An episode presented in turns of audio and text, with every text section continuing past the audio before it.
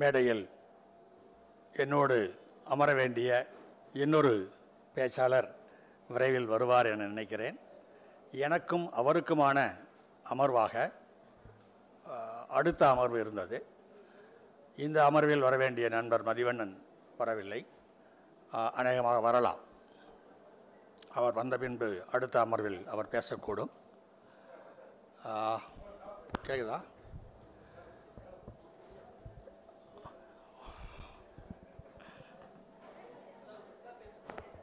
சரி. வந்துட்டார். இருந்தாலும் எனக்கு பிறகுதான் அவர். என்ன? தொடங்கியாச்சு. தொடங்கினதை நிறுத்த முடியாது.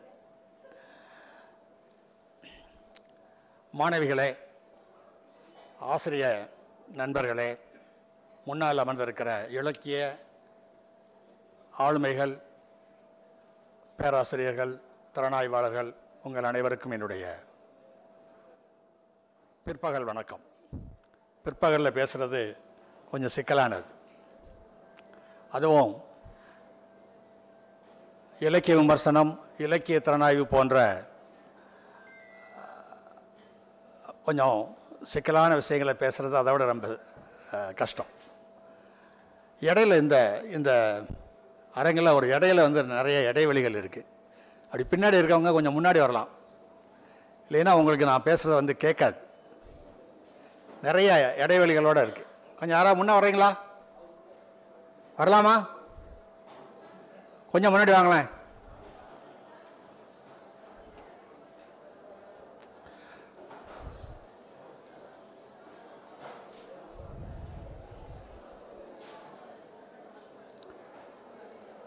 ஒரு சின்ன உரையாடலோடு என்னுடைய பேச்சை தொடங்க நினைக்கிறேன். இன்று காலையில் தமிழக அரசினுடைய பள்ளிக்கல்வித்துறையும் பொது நூலகத்துறையும் இணைந்து இங்கே சிறுவாணி இலக்கிய திருவிழாவை நடத்தி கொண்டிருக்கிறது. இதற்கு முன்னால் சென்னையில் இது போன்ற ஒரு பெரும் விழாவை நடத்தினார்கள். அதற்கு முன்பு தாமிரபரணி கரையில் பொருணை விழா அடுத்து வையை காவிரி என பல்வேறு நதிக்கரைகளில் விழாக்கள் நடக்க இருக்கின்றன.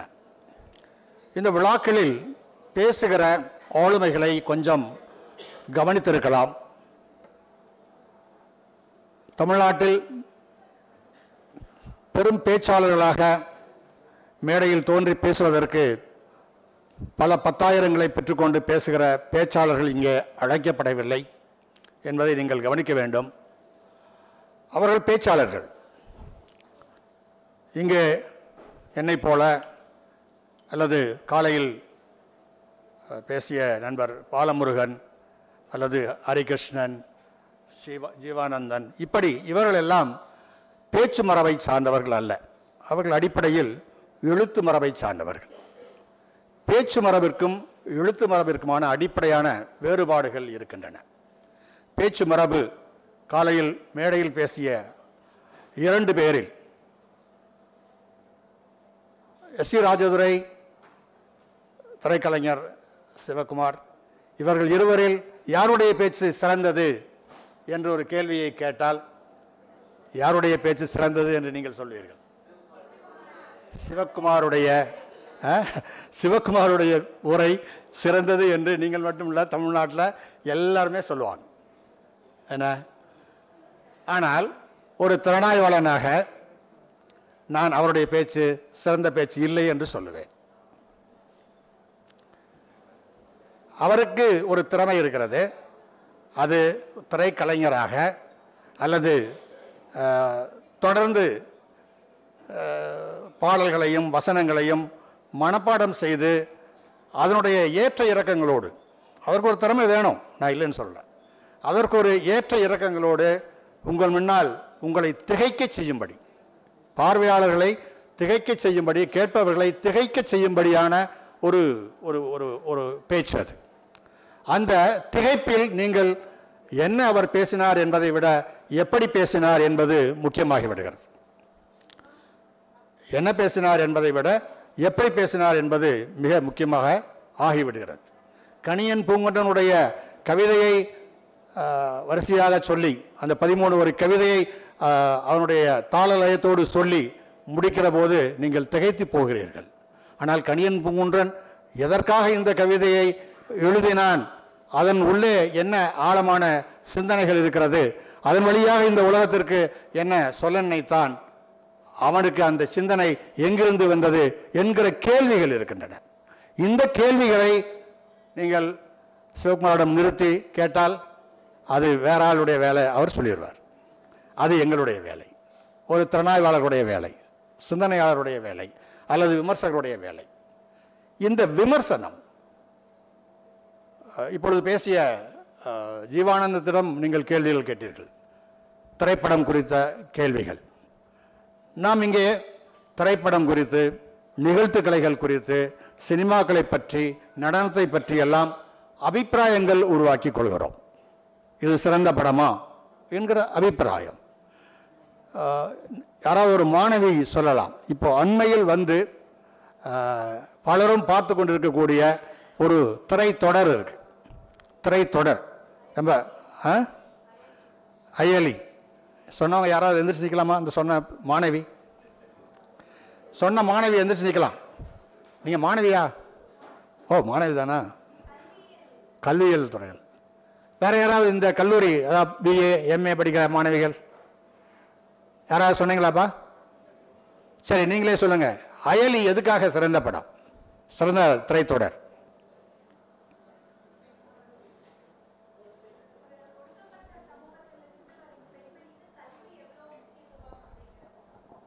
இது என்னது? இப்போ நீங்கள் சொன்னீங்கல்ல இது என்னது?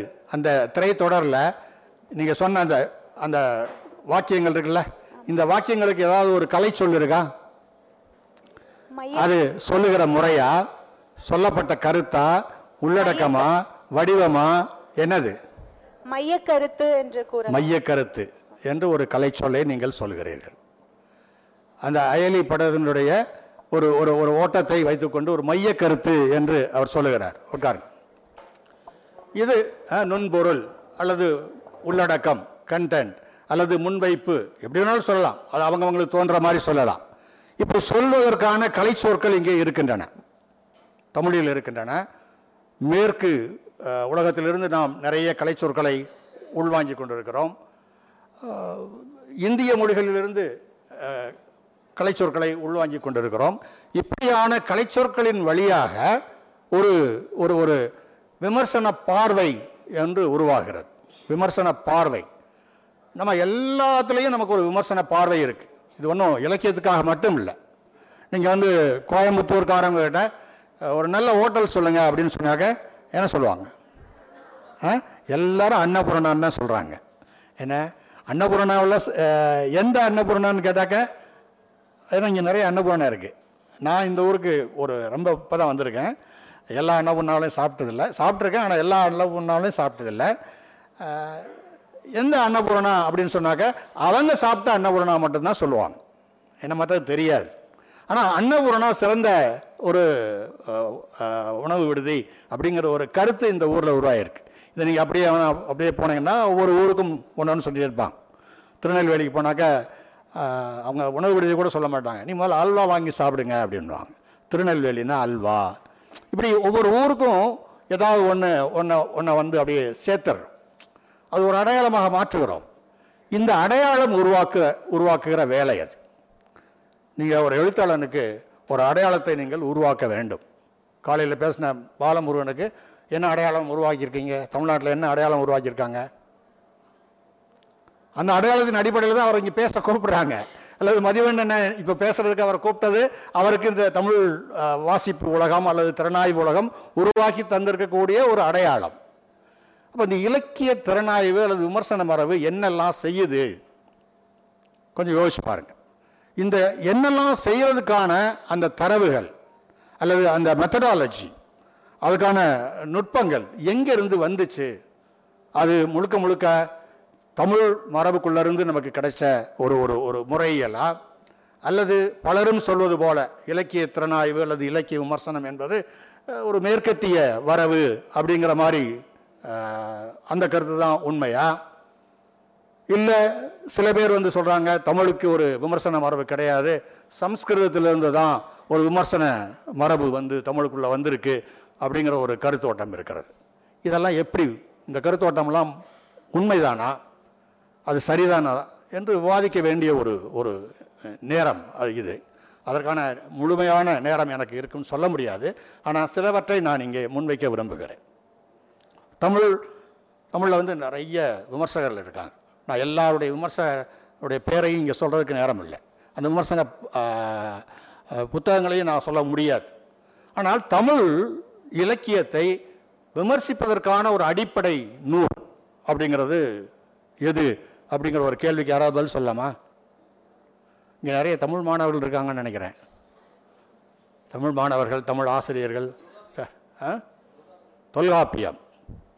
தொல்காப்பியம் அப்படிங்கிற நூலை ஒரு இந்த அவர் ஆசிரியர் ஒரு ஒரு வகுப்பில் போய் கேட்டோம்னாக்க பெரும்பாலும் அதை வந்து ஒரு இலக்கண நூல் அப்படின்னு சொல்கிறாங்க தொல்காப்பியம் ஒரு இலக்கண நூல். அது தமிழ் மொழியினுடைய இலக்கணத்தை பேசுகிறது அப்படின்னு திரும்ப திரும்ப பேராசிரியர்கள் பல்கலைக்கழக பேராசிரியர்கள் கல்லூரி பேராசிரியர்கள் சொல்லிக்கிட்டே இருக்காங்க. ஆனால் அது அடிப்படையில் ஒரு இலக்கண நூல் மட்டுமல்ல. அது இலக்கண நூல் மட்டுமல்ல. ஆனால் வித்தின் கோட் இலக்கணம் அப்படிங்கிறதுக்கு கிராமர் ஃபார் வாட் அப்படிங்கிறது. கிராமர் ஃபார் வாட் அப்படிங்கிறதுல ஃபார் லாங்குவேஜ் அப்படின்னு மட்டும் நீங்கள் வந்து அதை சுருக்கிட முடியாது. உலக அளவில் அரிஸ்டாட்டில்னு ஒரு ஒரு ஆள் இருக்கார். அரிஸ்டாட்டில்னு ஒரு கிரேக்க கிரேக்கரில் கிரேக்கத்தில் இருந்த ஒருத்தர் இருக்கார். அவர் நிறைய நூல்கள் எழுதியிருக்கார். பாலிட்டிக்ஸ் பற்றி எழுதியிருக்கார். சயின்ஸ் பற்றி எழுதியிருக்கார். அது ஐரோப்பிய அறிவு அறிவியலுக்கு தந்தை அவர்தான். ஐரோப்பிய அரசியல் சிந்தனைகளுக்கு தந்தையும் அவர்தான்.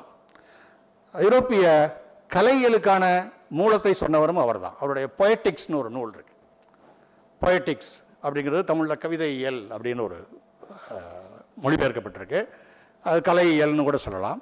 அந்த மாதிரி தமிழில் எழுதப்பட்ட ஒரு நூல் வந்து தொல்காப்பியம்.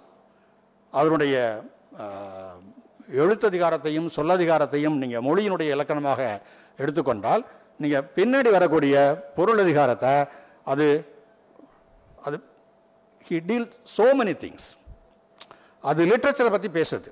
செய்யுள் அப்படிங்கிறத வந்து இன்னைக்கு நீங்கள் எந்த இலக்கியங்கிறதுக்கு என்ன அர்த்தம் வச்சுருக்கீங்களோ அந்த எல்லா அர்த்தமும் செய்யுளுக்கு இருக்குது செய்யுள்னாக்க வெறும் பாட்டு இல்லை கவிதை இல்லை அது ஒரு பாவகை இல்லை.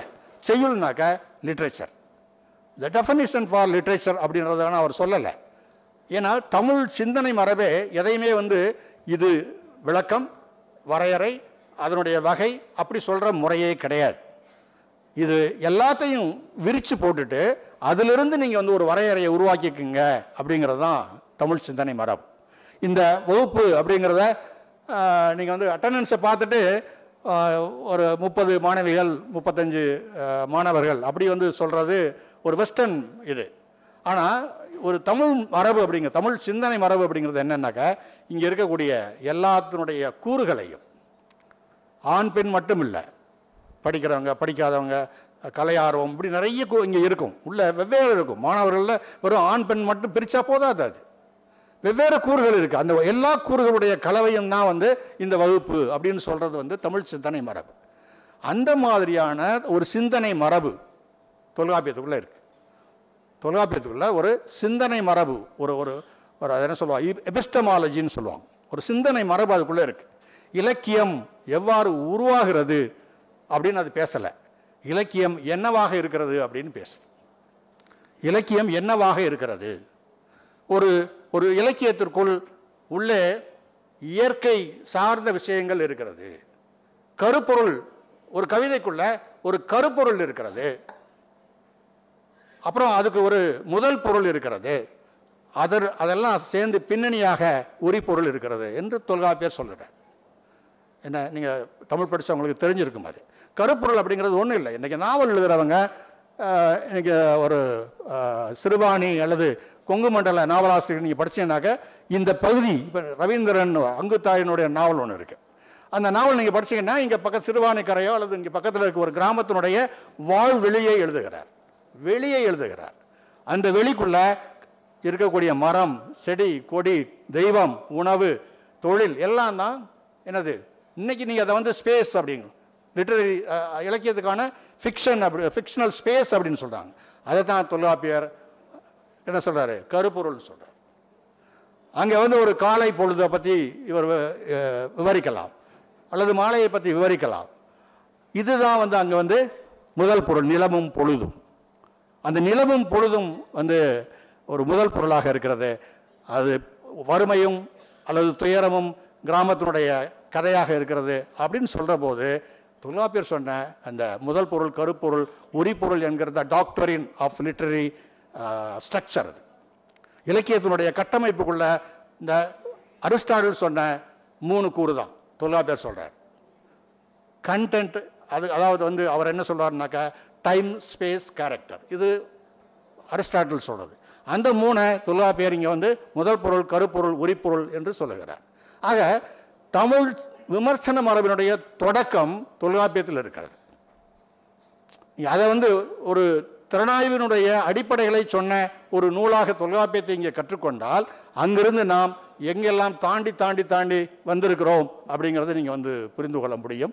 இதில் பெரிய திசை மாற்றத்தை உண்டு பண்ணியது ஒரு ஒன்பது பத்தாம் நூற்றாண்டில் வந்த தண்டி அலங்காரம் என்று மொழிபெயர்க்கப்பட்டிருக்கிற காவிய தர்சம் காவிய தர்சம் தொல்காப்பிய மரபை திசை மாற்றுகிறது. அறம்பொருள் இன்பம் வீடு என்கிற நான்கு உறுதிப்பொருள்களை சொல்வதற்காக இங்கே இலக்கியம் படைக்கப்பட வேண்டும் என்று ஒரு வலியுறுத்துகிறது அது. அதற்காக ஒரு காப்பிய கட்டமைப்பை சொல்லுகிறது. அதுக்கு முன்னாடி காப்பிய கட்டமைப்பு தொல்காப்பியத்தில் பேசப்படலை. அது முழுக்க முழுக்க கவிதையை பற்றி பேசுகிறது. கவிதை செய்யுள் அல்லது இலக்கியம் அதுக்கான விரிவான விளக்கங்களை சொல்லுகிறது. ஆனால் காவிய தர்சம் ஒரு துனியாலோகத்தை உள்வாங்கிய நாட்டிய சாஸ்திரத்தை உள்வாங்கிய ஒரு சம்ஸ்கிருத மரபை இங்கே கொண்டு வருகிறது. அங்கிருந்து தமிழ் இலக்கிய போக்கும் இலக்கிய பார்வையும் மாற்றம் செய் மாற்றம் அடைகின்றன. இந்த மாற்றத்தை ஒரு திறனாய்வு பார்வையாக நீங்கள் புரிந்து கொள்ள வேண்டும் என்றால் அடியார்க்கு நல்லாருடைய உரையை நீங்கள் வாசிக்க வேண்டும். சிலப்பதிகாரத்திற்கு உரை எழுதிய அடியார்க்கு நல்லார் பின்னாடி வந்து இளம்பூரணர் இவங்க எல்லாருமே உரையாசிரியர்கள் அவ்வளோ பேருக்கும் சம்ஸ்கிருத மரபு நன்றாக தெரியும். அவர்களுடைய உரை சம்ஸ்கிருத மரபை உள்வாங்கிய திறனாய்வு முறையினுடைய அடிப்படையில் இங்கே முன்வைக்கப்படுகின்றன. ஆக இலக்கியம் இவ்வாறு இருக்க வேண்டும் என்கிற ஒரு சிந்தனையிலிருந்து இரண்டு பெரும் மாற்றங்கள் தொல்காப்பியம் தமிழ் சிந்தனை மரபு அதை ஊடாடி வேறு பக்கம் திசை திருப்பிய காவிய தர்சம் என்கிற தண்டி அலங்காரம். இதுதான் அங்கிருந்து பதினெட்டு பத்தொன்பதாம் நூற்றாண்டு வரைக்குமான இலக்கிய பார்வையை விமர்சன பார்வையை உருவாக்கிய மரபுகள். இந்த மரபில் பெரும் மாற்றம் இருபதாம் நூற்றாண்டில் வருகிறது.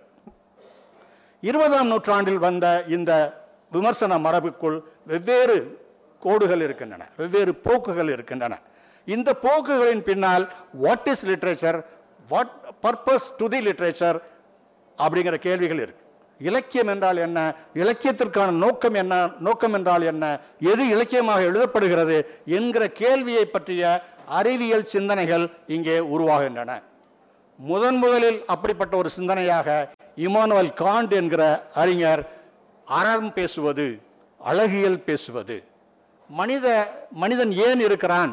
அந்த மனிதனுடைய வாழ்தலின் இருப்பு என்ன என்கிற கேள்விக்கு சொல்லுகிற போது கடவுளை அடைதல் அல்லது கடவுளுக்கு பயப்படுதல் மரணம் நம் முன்னால் மரணம் இருக்கிறது இந்த மரணத்தை மெல்ல வேண்டும்.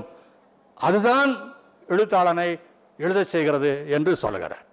இமானுவல் கான் சொல்லுகிறார். அதனுடைய இன்னொரு வருஷன் இந்திய தத்துவ மரபில் இருக்கக்கூடிய அத்வைத வேதாந்தம். ஏன் இங்கே வந்து கலை கலைக்காக என்று பேசிய கானா சுப்பிரமணியம் தொடங்கி வெங்கட் சாமிநாதன் அப்படி இன்னைக்கு வந்து ஜெயமோகன் வரைக்கும் அதை வந்து முன்வைக்கிறாங்க அப்படின்னாக்க ஐரோப்பிய காண்டிய தத்துவ மரபும் இங்கே இருந்த அத்வைத வேதாந்த மரபும் ஏறத்தாழ ஒன்றாக இருக்கிறது. அதனால்தான் அந்த கலையியல் பார்வை அல்லது அழகியல் பார்வை என்பதை தொடர்ந்து ஒரு விமர்சன மரபாக இங்கே வைத்துக்கொண்டே இருக்கிறார்கள். இதற்கு மாற்றாக இதற்கு மாற்றாக அதனுடைய மறுதலையாக அல்லது ஒரு மறுப்பாக உருவான ஒரு சிந்தனை மரபு கார்ல் மார்க்ஸ் முன்வைச்ச ஒரு பொருள பொருளியல் சார்ந்த ஒரு கோட்பாடு. மனிதன் எதை எழுதுகிறான் என்று கே- எதை ஏன் இருக்கிறான் என்கிற கேள்விக்கும் ஏன் இதையெல்லாம் எழுதுகிறான் என்ற கேள்விக்கும் மனிதன் தன்னுடைய வயிற்றுப்பாட்டை போக்கிக் கொள்வதற்காக அதனுடைய வயிறு தொடர்ந்து அவனை கேட்டுக்கொண்டே இருக்கிறது. உணவு பசி என்று கேட்டுக்கொண்டே இருக்கிறது. அதை நிரப்புவதற்காக அவன் வேலை செய்கிறான் அதற்காக உழைக்கிறான் அதற்காக இருக்கிறான். அதுதான் இங்கே எழுதப்படுகிறது என்கிற ஒரு கருத்தியலை முன்வைக்கிறார்கள் ஐரோப்பிய சிந்தனையாளர்கள். அது இங்கே மார்க்சிய திறனாய்வு முறையாக மாறுகிறது. அதே காலகட்டத்தில் இன்னொரு திறனாய்வு முறை இங்கே உருவாகிறது. வயிறு மட்டுமே பிரச்சனை இல்லை உடலே பிரச்சனை. உடல் த பாடி ஆண் உடல் பெண்ணுக்கு சிக்கலாக இருக்கிறது பெண் உடல் ஆணுக்கு சிக்கலாக இருக்கிறது. இரண்டும் மோதுகின்றன. இரண்டும் ஒன்றை ஒன்று வெல்ல நினைக்கிறது. இரண்டும் ஒன்றை ஒன்றை அடக்க நினைக்கிறது. ஆட்சி செய்ய நினைக்கிறது. இது அதை தேடுகிறது. அது இதை தேடுகிறது. அந்த பசி வயிற்று பசி மட்டுமல்ல உடல் பசிதான் இங்கே எழுதுவதற்கான காரணிகளாக இருக்கிறது என்று ஒரு கருத்துகளை சிக்மன் ஃப்ராய்டும் அவருடைய மாணவர்களும் முன்வைக்கிறார்கள். நிறைய இலக்கியங்கள் அதை நோக்கி எழுதப்படுகின்றன. இது ஐரோப்பிய இலக்கியத்திலும் எழுதப்பட்டுள்ளன தமிழ் இலக்கியத்திலும் எழுதப்படுகின்றன. அதை உள்வாங்கி கொண்டு உருவான இலக்கிய படைப்புகளை பேசுவதற்கான ஒரு விமர்சன போக்காக உளவியல் அடிப்படையில் அல்லது உளவியல் திறனாய்வு முறையாக இங்கே வளர்ந்திருக்கிறது இப்படி நிறைய திறனாய்வு முறைகள் வந்து கொண்டே இருக்கின்றன. அவர் வந்து டைம் கேட்டுக்கிட்டு காமிச்சிட்டே இருக்கார். அதனால் இது வந்து பெரிய பேச்சு அதனால் முடிக்க வேண்டியது இருக்குது ஆனால் இப்பொழுது கடைசியாக இந்த மார்சியம் அல்லது பொருளியல் சார்ந்த பார்வையோடு கூடிய திறனாய்வு முறை உளவியல் சார்ந்த திறனாய்வு முறை இவற்றையெல்லாம் தாண்டி language is the only way of expression மொழிதான் இங்கே எல்லாமே. மொழியினுடைய விளையாட்டு தான் இலக்கியம். மொழியினுடைய இருப்பு அது எதிர்வாக இருக்கிறது மேல் கீழாக இருக்கிறது எழு- கு- குளிர்ச்சியாக இருக்கிறது வெப்பமாக இருக்கிறது பேசுவதாக இருக்கிறது நிகழ்த்துவதாக இருக்கிறது. மொழி எல்லாமே மொழி தான் நீங்கள் இப்படி உட்காந்துருக்கிறதும் பே மொழி தான் நான் இப்படி நின்று பேசிக்கிட்டு இருக்கிறதும் மொழி தான் மொழியினுடைய விளையாட்டு தான் எல்லாமே. இந்த உலகமே த கேம் ஆஃப் லாங்குவேஜ் அது தமிழாக இருக்கலாம் இங்கிலீஷ் தான் இருக்கலாம் அல்லது ஸ்பானிஷாக இருக்கலாம் என்ன வேணாலும் இருக்கலாம். But language is the game the world இந்த உலகத்தினுடைய இருப்பே மொழியாக இருக்கிறது என்று அமைப்பியல் சொன்னது. மொழியியலாளர்கள் சொன்னார்கள். அதுக்கு பின்னாடி வந்த பின் அமைப்பியாளர்கள் அதை மேலே வளர்த்தெடுத்தாங்க. அது வந்த பிறகு இலக்கிய திறனாய்வு இலக்கிய திறனாய்வாக மட்டும் இல்லாமல் எல்லா வகையான கலையையும் எல்லா வகையான கலையும் சினிமா பாப்புலர் கல்ச்சர் பெயிண்டிங் என எல்லாவற்றையுமே பணுவல் பிரதி என்று பார்க்கிற பார்வையை அமைப்பியலும் அதற்கு பின்னால் வந்த கோட்பாடுகளும் இங்கே உருவாக்கி தந்தன. அது தமிழில் காத்திரமான செல்வாக்கை பெற்று கடந்த கால் நூற்றாண்டாக பெரும் இலக்கிய திறனாய்வு போக்காக மாறி இருக்கிறது இப்படி வெவ்வேறு விமர்சன சிந்தனைக்கு வெவ்வேறு காலகட்டங்களில் வெவ்வேறு கருத்தியலும் அதை உள்வாங்கிய தமிழ் அறிஞர்களும் காரணமாக இருந்திருக்கிறார்கள். அவருடைய பெயர்களை எல்லாம் நான் சொல்வதற்கு எனக்கு நேரமில்லை. இப்பொழுது இந்த போக்குகளை நீங்கள் உள்வாங்கிக் கொண்டு தொடர்ச்சியாக திறனாய்வு சார்ந்த கருத்தரங்குகளையும் நூல்களையும் செய்ய வேண்டும் வாசிக்க வேண்டும் என்று கேட்டு நன்றி கூறி விடைபெறுகிறேன். நன்றி. வணக்கம் சார். சொல்லுங்க. இப்போ நீங்கள் அந்த மார்க்சிய கோட்பாடு ச சம்பந்தமான அந்த திறனாய்வு சொல்லும்போது தீசு நடராஜன் அவர்களுடைய அந்த நூல் அவருடைய அந்த மார்க்சிய கோட்பாடு சார்ந்து தான் அந்த இது வருது. இப்போ கானாசு அவர்களுடைய அந்த அமைப்பியல் சார்ந்த ஒரு திறனாய்வுக்கும் இல்லை காணாசு அமைப்பியல் பேச மாட்டேன் அமைப்பியல் இல்ல. அதுல அது ஆமா மனப்பதிவு அதை தொடர்ந்து அதை மாதிரியே எழுதுறோமே. கிட்டத்தட்ட. இப்போ கோவை ஞானி மாதிரியே இருக்கிறவங்க வந்து அந்த மார்க்சிய இதில் சார்ந்தும் எழுதியிருக்கிறாங்க அமைப்பியல் சார்ந்தும் வந்திருக்குது. அவரோட நிறைய கட்டுரைகள் நம்ம வாசிக்கிறோம். அப்படி இருக்கும்போது நம்ம எதை சார்ந்து இப்போ அதிகமாக மார்க்சியம் சார்ந்து அந்த திறனாய்வுகள் இருக்குதான்னு எனக்கு அந்த அளவுக்கு தெரியல. ஆனால் எதை சார்ந்து நான் இன்றைக்கு இருக்கிற ஒரு திறனாய்வு பயணப்படுது அப்படிங்கிறத நீங்கள் சொல்லணும் சார். இல்லை இன்றைக்கி இருக்கக்கூடிய அதான் நிறைய விளக்க வேண்டிய பகுதி. இன்றைக்கி இருக்கக்கூடிய இன்றைக்கி செல்வாக்கோடு இருக்கக்கூடிய அமைப்பியல் அல்லது போஸ்ட் மாடர்ன் கிரிட்டிசிசம் இது எல்லாம் இந்த மார்சியம் சொல்லக்கூடிய பொருளாதார சிக்கல்களையும் உளவியல் சொல்லக்கூடிய அந்த உளவியல் சிக்கல்களையும் மறுக்கிறதில்லை. அது வயிற்றுப்பசியாக வயிற்று பசியாக இருந்தாலும் சரி it's a game of language உளவியலாக இருந்தாலும் சரி also a game of language மொழி விளையாட்டுக்குள்ள மொழிக்குள்ள வறுமையும் இருக்குது கொண்டாட்டமும் இருக்குது உடல் பசியும் இருக்குது வயிற்று பசியும் இருக்குது போராட்டமும் இருக்குது எல்லா ஆன்மீகமும் இருக்குது அதனால் இந்த விஷயங்கள் எல்லாத்தையும் அமைப்பியலும் பின்னவீனத்துவமும் மறுக்கிறதில்லை. அது எல்லாத்தையும் உள்வாங்கி கொண்டதுனால தான் அந்த மார்க்சிய கோட்பாடு மார்க்சிய திறனாய்வு உளவியல் திறனாய்வுலாம் அப்படியே கொஞ்சம் கொஞ்சமாக பின்வாங்கியிருக்கு. இன்றைக்கி இருக்கக்கூடிய போஸ்ட் மாடர்ன் கிரிட்டிசமோ ஸ்ட போஸ்ட் ஸ்ட்ரக்சரலிஸ்ட் கிரிட்டிசமோ இது எல்லாத்தையும் உள்வாங்கிக்கிடுச்சு எதையுமே அது மறுத்து ஒதுக்குறதில்ல. இன்க்ளூசிவ் இது. அது முன்னாடி அது எல்லாமே வந்து எக்ஸ்க்ளூட் பண்ணிக்கிட்டே இருந்தது. இன்றைக்கி வந்திருக்கிற திறனாய்வு இது எல்லாத்தையும் இன்க்ளூசிவ் ஆக்கினதுனால இன்றைக்கி அது வந்து செல்வாக்கோட இருக்கு. ஐயா வணக்கங்க வணக்கம். இப்போ உங்களுடைய கருத்துக்கள் அடிப்படையில் ஒரு கேள்விங்க ஐயா. இப்போ நாங்களாம் வந்து சனாய்வு கோட்பாடுகளை வகுப்பில் எடுத்துட்டு இருக்கோம் சில சவால்களும் இருக்கின்றன. இப்போ மாணவர்கள் நீங்கள் சொல்லுவதை போல ஒரு திகை திகைக்கு வைக்கிற பேச்சுகளுக்கு ஆட்பட்ட சில மாணவர்கள் நாம் சில கோட்பாட்டு அடிப்படையில் சில அணுகுமுறையில் நாம் பாடம் எடுக்கின்ற பொழுது அது கான்ட்ரவர்ஷியாக இருக்கிறது என்று அவர்கள் அந்த இளம் அந்த குழந்தை ம- மன மன மனநிலையிலிருந்து அவங்க ஃபீல் பண்ணுறாங்க அதை நாங்கள் அதை சமரசம் பண்ணி தான் நாங்கள் வகுப்பில் பாடம் எடுக்கிறோங்க ஐயா. இப்போ எனக்கு என்ன அப்படின்னா இப்போ வெளியில சில அச்சுறுத்தல்கள்லாம் இருக்குது இதே பரிபாடல் திருமுருகாற்றுப்படை ரெண்டையும் வைத்து பார்த்து முருகனுடைய அந்த புராண கதைகளை தொன்ம கதைகளை நாம் பாடம் எடுக்கின்ற பொழுது சில வெளியிலிருந்தும் சில அச்சுறுத்தல்கள். உதாரணத்துக்கு திரு சுகிசிவ மன்னன் அவர்கள் கந்தன் வேறு ஸ்கந்தன் வேறுன்னு சொல்லி ஒரு மேடையில் பேசி அவருக்கு நிறைய பிரச்சனைகள் வந்ததுங்க ஐயா. அவர் வந்து என்கிட்ட கேட்டார் இதுக்கெல்லாம் எப்படி நான் பதில் சொல்கிறது இவர்களெல்லாம் எப்படி நாம் சரிப்படுத்துவது? என்று கேட்டார். அண்ணா இது ஏற்கனவே கைலாசபதி அவர்கள் சிவத்தம்பி அவர்கள் எல்லாம் சொன்ன கருத்துக்கள். நீங்கள் மார்க்சியத்தில் உங்களுக்கு ஈடுபாடு இல்லாததனால் உங்களுக்கு அது தெரியவில்லை. நீங்கள் அந்த மாதிரி கட்டுரையெல்லாம் படித்து பாருங்கள் அண்ணா. அவர்கள் சரியான பார்வையில் தான் அதற்கெல்லாம் பதில் சொல்லியிருக்கிறார்கள். அதே பதிலை நீ அவர்களுக்கும் சொல்லுங்கள் என்று சொன்னேன் ஐயா. இந்த மாதிரி சில கோட்பாட்டு ரீதியில் நம்ம பாடி வடிக்கின்ற பொழுதெல்லாம் இப்படி நமக்கு ஒரு சவால்கள் வருகின்றன. இதை நம்ம எப்படி சமாளிப்பது? சவால்களை நீங்கள் தான் சமாளிக்கணும். என்ன? அது ஒவ்வொருத்தரும் சமாளிக்கணும்.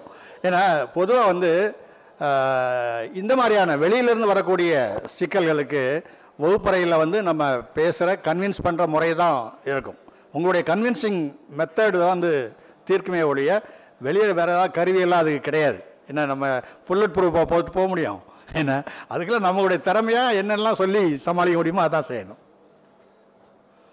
அது வரதான் செய்யும். பொதுவாக கல்வி சூழலுக்குள்ளே இதெல்லாம் வரதான் செய்யும். நமக்கு இப்போ நான் ஒரு முப்பத்தஞ்சு வருஷம் என்னென்ன எதிர்பார்ப்பு நிறைய லெட்டர் கூட போடுவாங்க. இதெல்லாம் வகுப்பில் பேசுகிறாரு அப்படின்னு விசிக்கெல்லாம் லெட்டர்லாம் போடுவாங்க. அதெல்லாம் நடக்கும்.